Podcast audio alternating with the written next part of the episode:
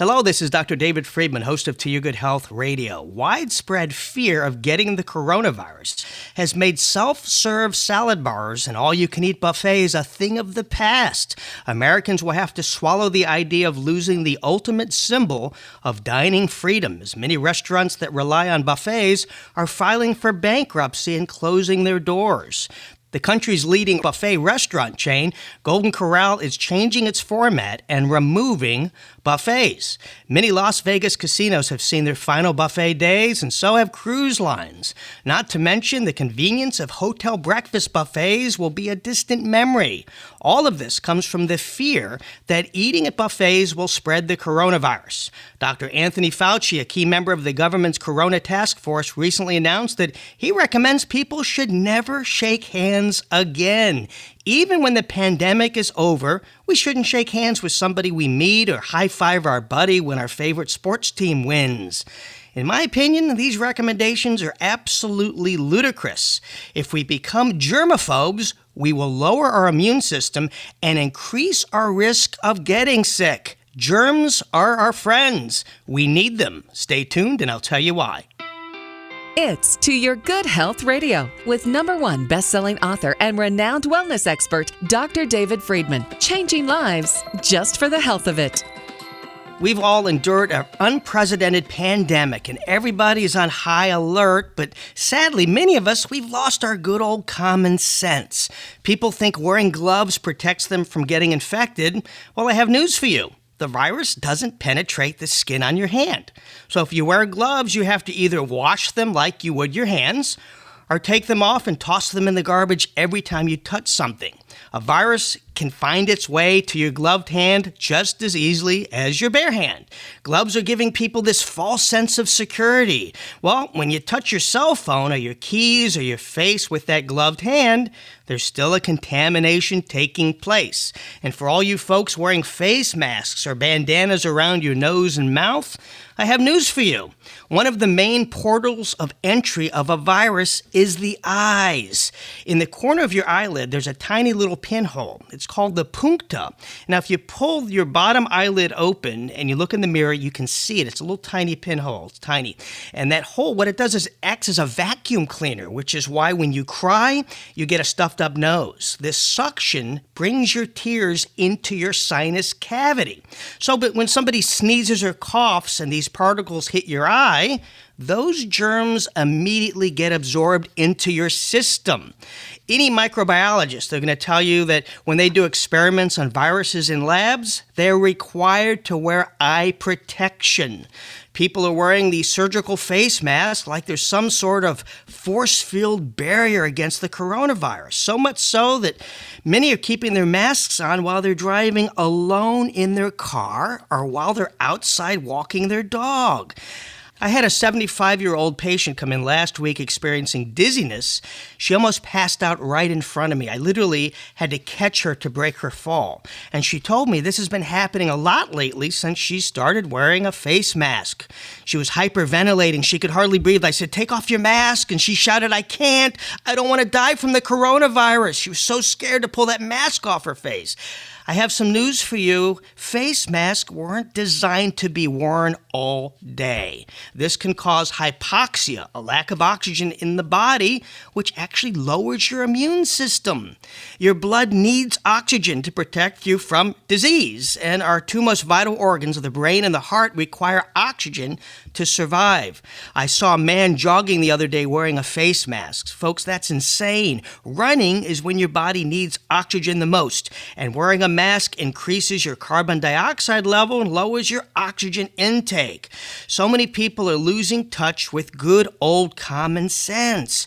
Do a Google search on people that have died because they were wearing face masks while they're jogging. It's happening all over the world. And look, I get it. You know, during during these fearful times, people we get into a frenzy. We don't know what to do, and then we got these completely contradicting things being told. The CDC and the World Health Organization originally announced we shouldn't wear face masks. Remember that? And then they recanted and said, "Nope, we should wear them.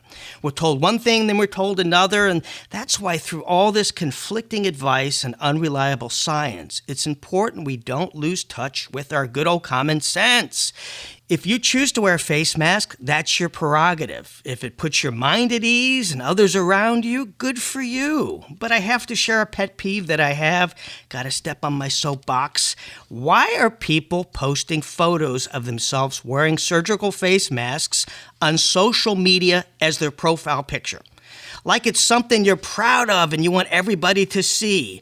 I saw a family portrait posted yesterday with everyone wearing matching face masks. That's right, a professional photographer was hired to take pictures of this family wearing surgical face masks. Now, folks, these aren't matching baseball caps showcasing your favorite sports team logo. These are surgical face masks that people are wearing to prevent getting a disease. They're not a coveted fashion statement. They're not intended to be a badge of honor to proudly boast to your friends and followers. You can remove your mask for five seconds to have a photo taken of your face. You will survive. All right, let me get off my soapbox. Let's get back to talking about germs. You know, the FDA has recommended discontinuing self service buffets and salad bars which is confusing because they've also shared research showing that there's no evidence showing that transmission of the virus can be achieved from food or food packaging. Then Frank Yiannas, the FDA's deputy commissioner for food policy and response, clarified by saying, quote, restaurants should discontinue operations as salad bars, self service buffets that require customers to use common utensils or dispensers. Well, first, I want to say, as a holistic physician, I'm not a fan of the all you can eat buffets. There, I said it. I believe they entice people to eat more food than they need, and I believe that's a leading cause of our obesity epidemic. However, I'm less of a fan of unnecessary and outlandish fear tactics. In my opinion, permanently eliminating buffets to avoid getting COVID 19 or any germ for that matter is absurd. You know, when I was younger, I worked at several restaurants. The kitchen, let me tell you, it's crowded, folks, with cooks and managers and prep workers and waitresses standing next to each other, waiting for their orders to come up. And then there are the waiter assistants that handle all the dirty plates and bring them back into the kitchen, and all the employees that touch the clean plates as they're restocked. And in fact, before any plate or utensil makes it to your table, they've been touched by up to six different people. So if you order a glass of wine with your dinner, three people have touched it the person that stocked the glass, the bartender, and the waitress. But you know what? Nobody thinks twice about getting somebody's cooties every time they take a sip of their Merlot with dinner, do they? You're probably saying, yeah, Doc, but having three to six people touch your glass or plate doesn't compare to the hundreds of people that have potentially touched the utensils at a buffet. Well, if that's your concern, then all restaurants should close down immediately and permanently. Because here's what happens when you enter a restaurant, you touch the door that hundreds, even thousands before you have touched. When the hostess brings you to your table, you pull out that chair before sitting down. Do you think anyone has washed and sanitized it between customers? I have news for you. Nobody washes or sanitizes restaurant chairs. Think about how many thousands of people have touched the same armrest over the years that you're touching when you sit down. But nope, you can't go to the buffet. and when that waitress, when she hands you the menu after you, you know, when you walk in, what happens? She hands you something that has not been sanitized. If the customers before you coughed, sneezed, or picked their nose while reading that menu, you are touching their germs. And when your meal is over and that waitress hands you that bill holder, that too is contaminated with everybody's germs that have touched it before you. For those of you that push on that metal toothpick container on the way out, guess what? You just touched thousands of people's germs. Then you take that contaminated toothpick, and what do you do? You place it between your teeth. A bacteria's main portal of entry into the bloodstream is through the gums. Now, I can go on and on and on, but I think you're grasping my point. So, before you go and you hide in a closet, afraid now from what I just said to ever touch anything again or go to a restaurant, here's something you need to know germs are our friends. Not only Are they our friends? Germs actually make up the human body. Current research shows human cells make up only 43% of the body's total cell count. The rest are microscopic colonists. This includes bacteria, viruses, and fungi. That's right, almost 60% of the human body consists of germs. We're made out of germs. And guess what? We're also exposed to 60,000 different types of germs on a daily basis every day of our lives. One third of healthy people are walking around right now with Staphylococcus aureus in or on their body, but they don't have staph infection. 40% of the population has streptococcus in their nose and throat without it causing any illness. 67% of people listening to me right now have the herpes simplex virus in their body. We need to have contact with germs to help us build our immunity everyone has become so germophobic over the years. You know, even parents, they're afraid to let their kids play in the dirt. Well, that dirt just so happens to be the best defense to building up a child's immune system. Research published in the International Journal of Science shows that kids that play in the dirt are much less predisposed to autoimmune diseases asthma, hay fever, and eczema.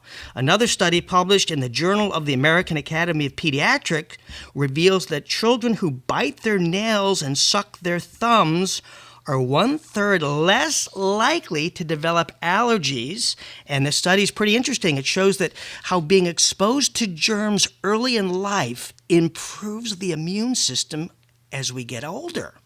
And according to scientists at the University of Arizona, here's a topper you're going to love your cell phone contains 10 times more bacteria than most toilet seats.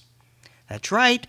They found 17,000 germs on the average cell phone, including E. coli. Now, how many of you, after just hearing that, plan on getting rid of your cell phone?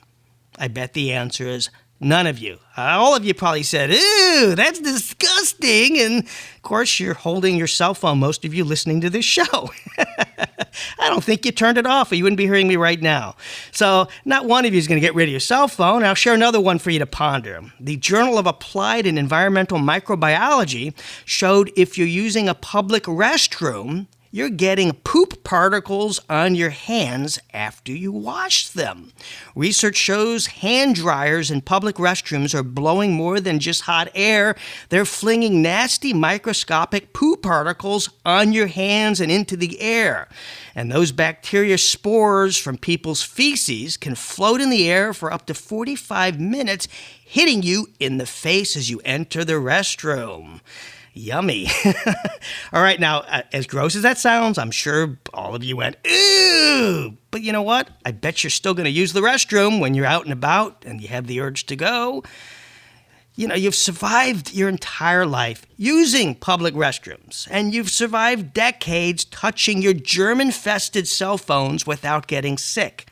If somebody wears gloves and a mask for a long time, guess what happens? When they touch a cell phone that has 17,000 germs on the surface, here's what happens they get sick.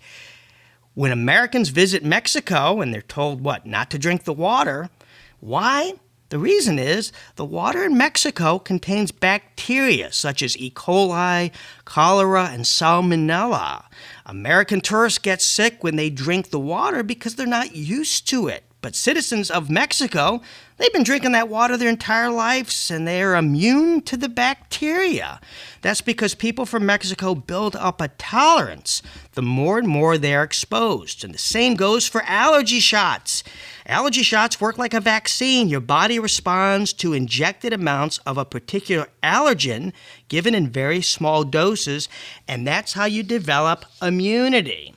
So if you turn into a germaphobe and you don't get exposure to all these germs I'm mentioning, your immune system will eventually fail and you can get sick. Germs are a vital part of our lives. We need them. You know, Dr. Anthony Fauci is the key member of the government's Corona Task Force, recently announced that he recommends people should never shake hands again. That's right, even after this pandemic has run its course, Fauci says shaking hands needs to stop. I believe that is the absolute worst advice I have ever heard from anybody's mouth. We don't need to live the life of Howie Mandel, that fist bumping OCD germophobic comedian and judge on America's Got Talent who's afraid to touch hands. I actually had the privilege of interviewing Howie on uh, this show, and he and I discussed his handshaking phobia. And if you didn't hear that interview, the replay is available everywhere podcasts are heard. You know, I've seen Howie, he goes on these talk shows, and he refuses to shake Jimmy Fallon's hand and Conan O'Brien, Jay Leno, and Jimmy Kimmel's hand. Yet during these interviews, Howie puts his hands on the chair rest while he's talking without giving it a second thought. Thousands, yes, thousands of previous guests before him have touched that same chair rest, but somehow Howie has managed to survive. He didn't die from infection and all these germs he's touching. We need germs. Why has COVID 19 scared people away from ever shaking hands again or touching utensils that others have touched at a buffet line? You know, people, we've been shaking hands since the 5th century BC in Greece. It was actually used as a symbol of peace. Humans didn't stop shaking hands after the deadly 1918 Spanish flu, which, by the way, killed 50 million people. We didn't stop shaking hands after the 1956 Asian flu, which caused 2 million deaths. Nor did we break the tradition after the 2009 swine flu, which, by the way, was responsible for 575,000 deaths. And in 2010, the whooping cough pandemic killed 670,000 people. In fact, pertussis, known as whooping cough, is one of the most highly contagious and commonly occurring diseases in the United States. And let's not forget the seasonal flu, which infects a billion people worldwide and kills 80,000 Americans per year. How is it that we've managed to survive the world's worst pandemics and resume shaking people's hands and high fiving our friends when our team wins? But that's not going to be the case after we get through this COVID 19. What's preachers at weddings going to end up doing at future ceremonies? Are they going to say, I now pronounce you man and wife, you may fist bump the bride? I mean, we live in this constant fear of shaking hands to avoid catching the coronavirus. From now until the future, certainly hugging people's off limits, right? That's worse. And if you're not hugging people, that means less sex and fewer children being born. So I guess Dr. Fauci's recommendation will help with the overpopulation concern. Fauci actually serves on the leadership council of the Bill Gates Foundation. And in a Forbes magazine interview, Bill Gates said, and I quote, this is from Bill Gates, the answer to eradicating disease stems from population control. Now, I'm not going to get into any conspiracy theories in this segment, but could this be part of a bigger picture here? So, as of today, the CDC states there have been 116,000 deaths from COVID 19, and many authorities have shown evidence that that number actually has been highly exaggerated, and the actual count may be much less. However, let's assume the CDC's number is accurate. And the USA population, let's look at the difference. So we have uh, 330 million people which means COVID 19 has a 0.00031% death rate. Now, while I consider any deaths from COVID 19 to be tragic and too many, if eating at buffets puts people at a greater risk of losing their lives, here's my question why aren't ABC liquor stores and bars permanently closing? Think about it. Millions of people die every year from alcohol related causes. This includes car accidents, suicide, liver disease, high blood pressure, and strokes.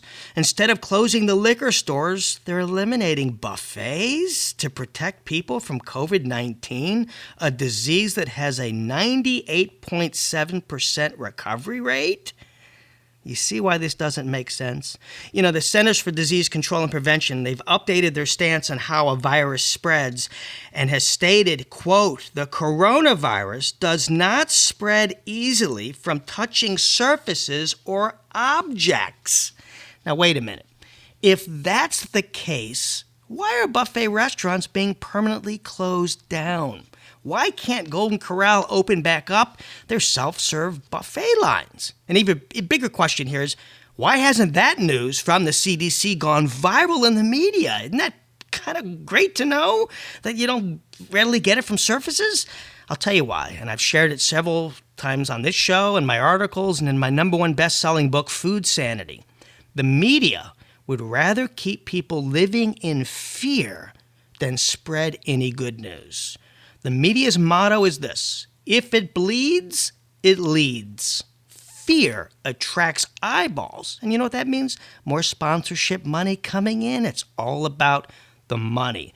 Now, during a viral outbreak, you know, it's understandable. We need to avoid handshaking and increase our hand washing habits. However, we can't live our entire life afraid of germs. Shaking hands, touching doorknobs, and handling utensils at a buffet helps to strengthen our immune system. And if you do end up among the less fortunate and get sick, previous exposure to germs when you were healthy gives your body a better chance of bouncing back. We need germs. What's on the agenda next? Are we going to remove water fountains from schools and malls and airports? After all, everybody uses, you know, their hands to touch the button before drinking. Maybe we should also get rid of elevators and make everybody take the stairs instead. I mean, those elevator buttons, they're contaminated with lots of germs, and so are ATM machines, and they're not closing down. Permanently banning buffets is not going to keep people safer than dining at a restaurant table. If social distancing is still warranted, hey, people can stand six feet apart while in line at the salad bar. Closing down the nation's buffets is just giving people a false sense of security. There, I said it. A false sense of security. But if the perception of buffets being a health risk overshadows the actual facts, a better solution would be simply requiring mandatory hand sanitizer stations at buffets. Another option would be having an employee in the bathroom put a wristband on everybody that washes his or her hands, which would need to be shown before being granted access to the buffet line. But of course, don't use that blow dryer because you know those poop particles are heading your way. but you know, that sure beats shutting down restaurants that rely on buffets and not allowing them in hotels or cruise ships ever again. I mean, this is doesn't have to be a permanent shutdown here. You know, study after study proves that exposure to microbes is an essential part of being human. Most of our immune system is various tissue that requires activation by the microbes we're exposed to. And without them, we will die. We need them. The vast majority of microbes are benign because we've built up an immunity to them and they help our body create defensive troops that come to our rescue when we're exposed to pathogenic microorganisms. That's called homeostasis. When the body is compromised, bad germs seize that opportunity to flourish inside, and that's when we get sick. And one thing that compromises our immune system is stress. It's a big factor. I've covered it on the show before. And think about that. When does the herpes simplex virus become active? When people are stressed. This is why you see college students with herpes, blisters, and canker sores on their lips during final exams. They're stressed out. They aren't sleeping. They're eating junk food, which all makes for a perfect breeding ground for the herpes virus to flourish. Same for the coronavirus. Many people are carriers of the virus but show no symptoms. Who's at the greatest risk of getting, getting COVID 19? The elderly, and those that are immunocompromised. By enhancing our immune system, we can make our body less attractive to disease causing microorganisms. Okay, so how do you increase your immune system? Actually, that answer is not new. In fact, it can be found in history 2,000 years ago. A man named Hippocrates, the father of medicine, said it best All disease begins in the gut.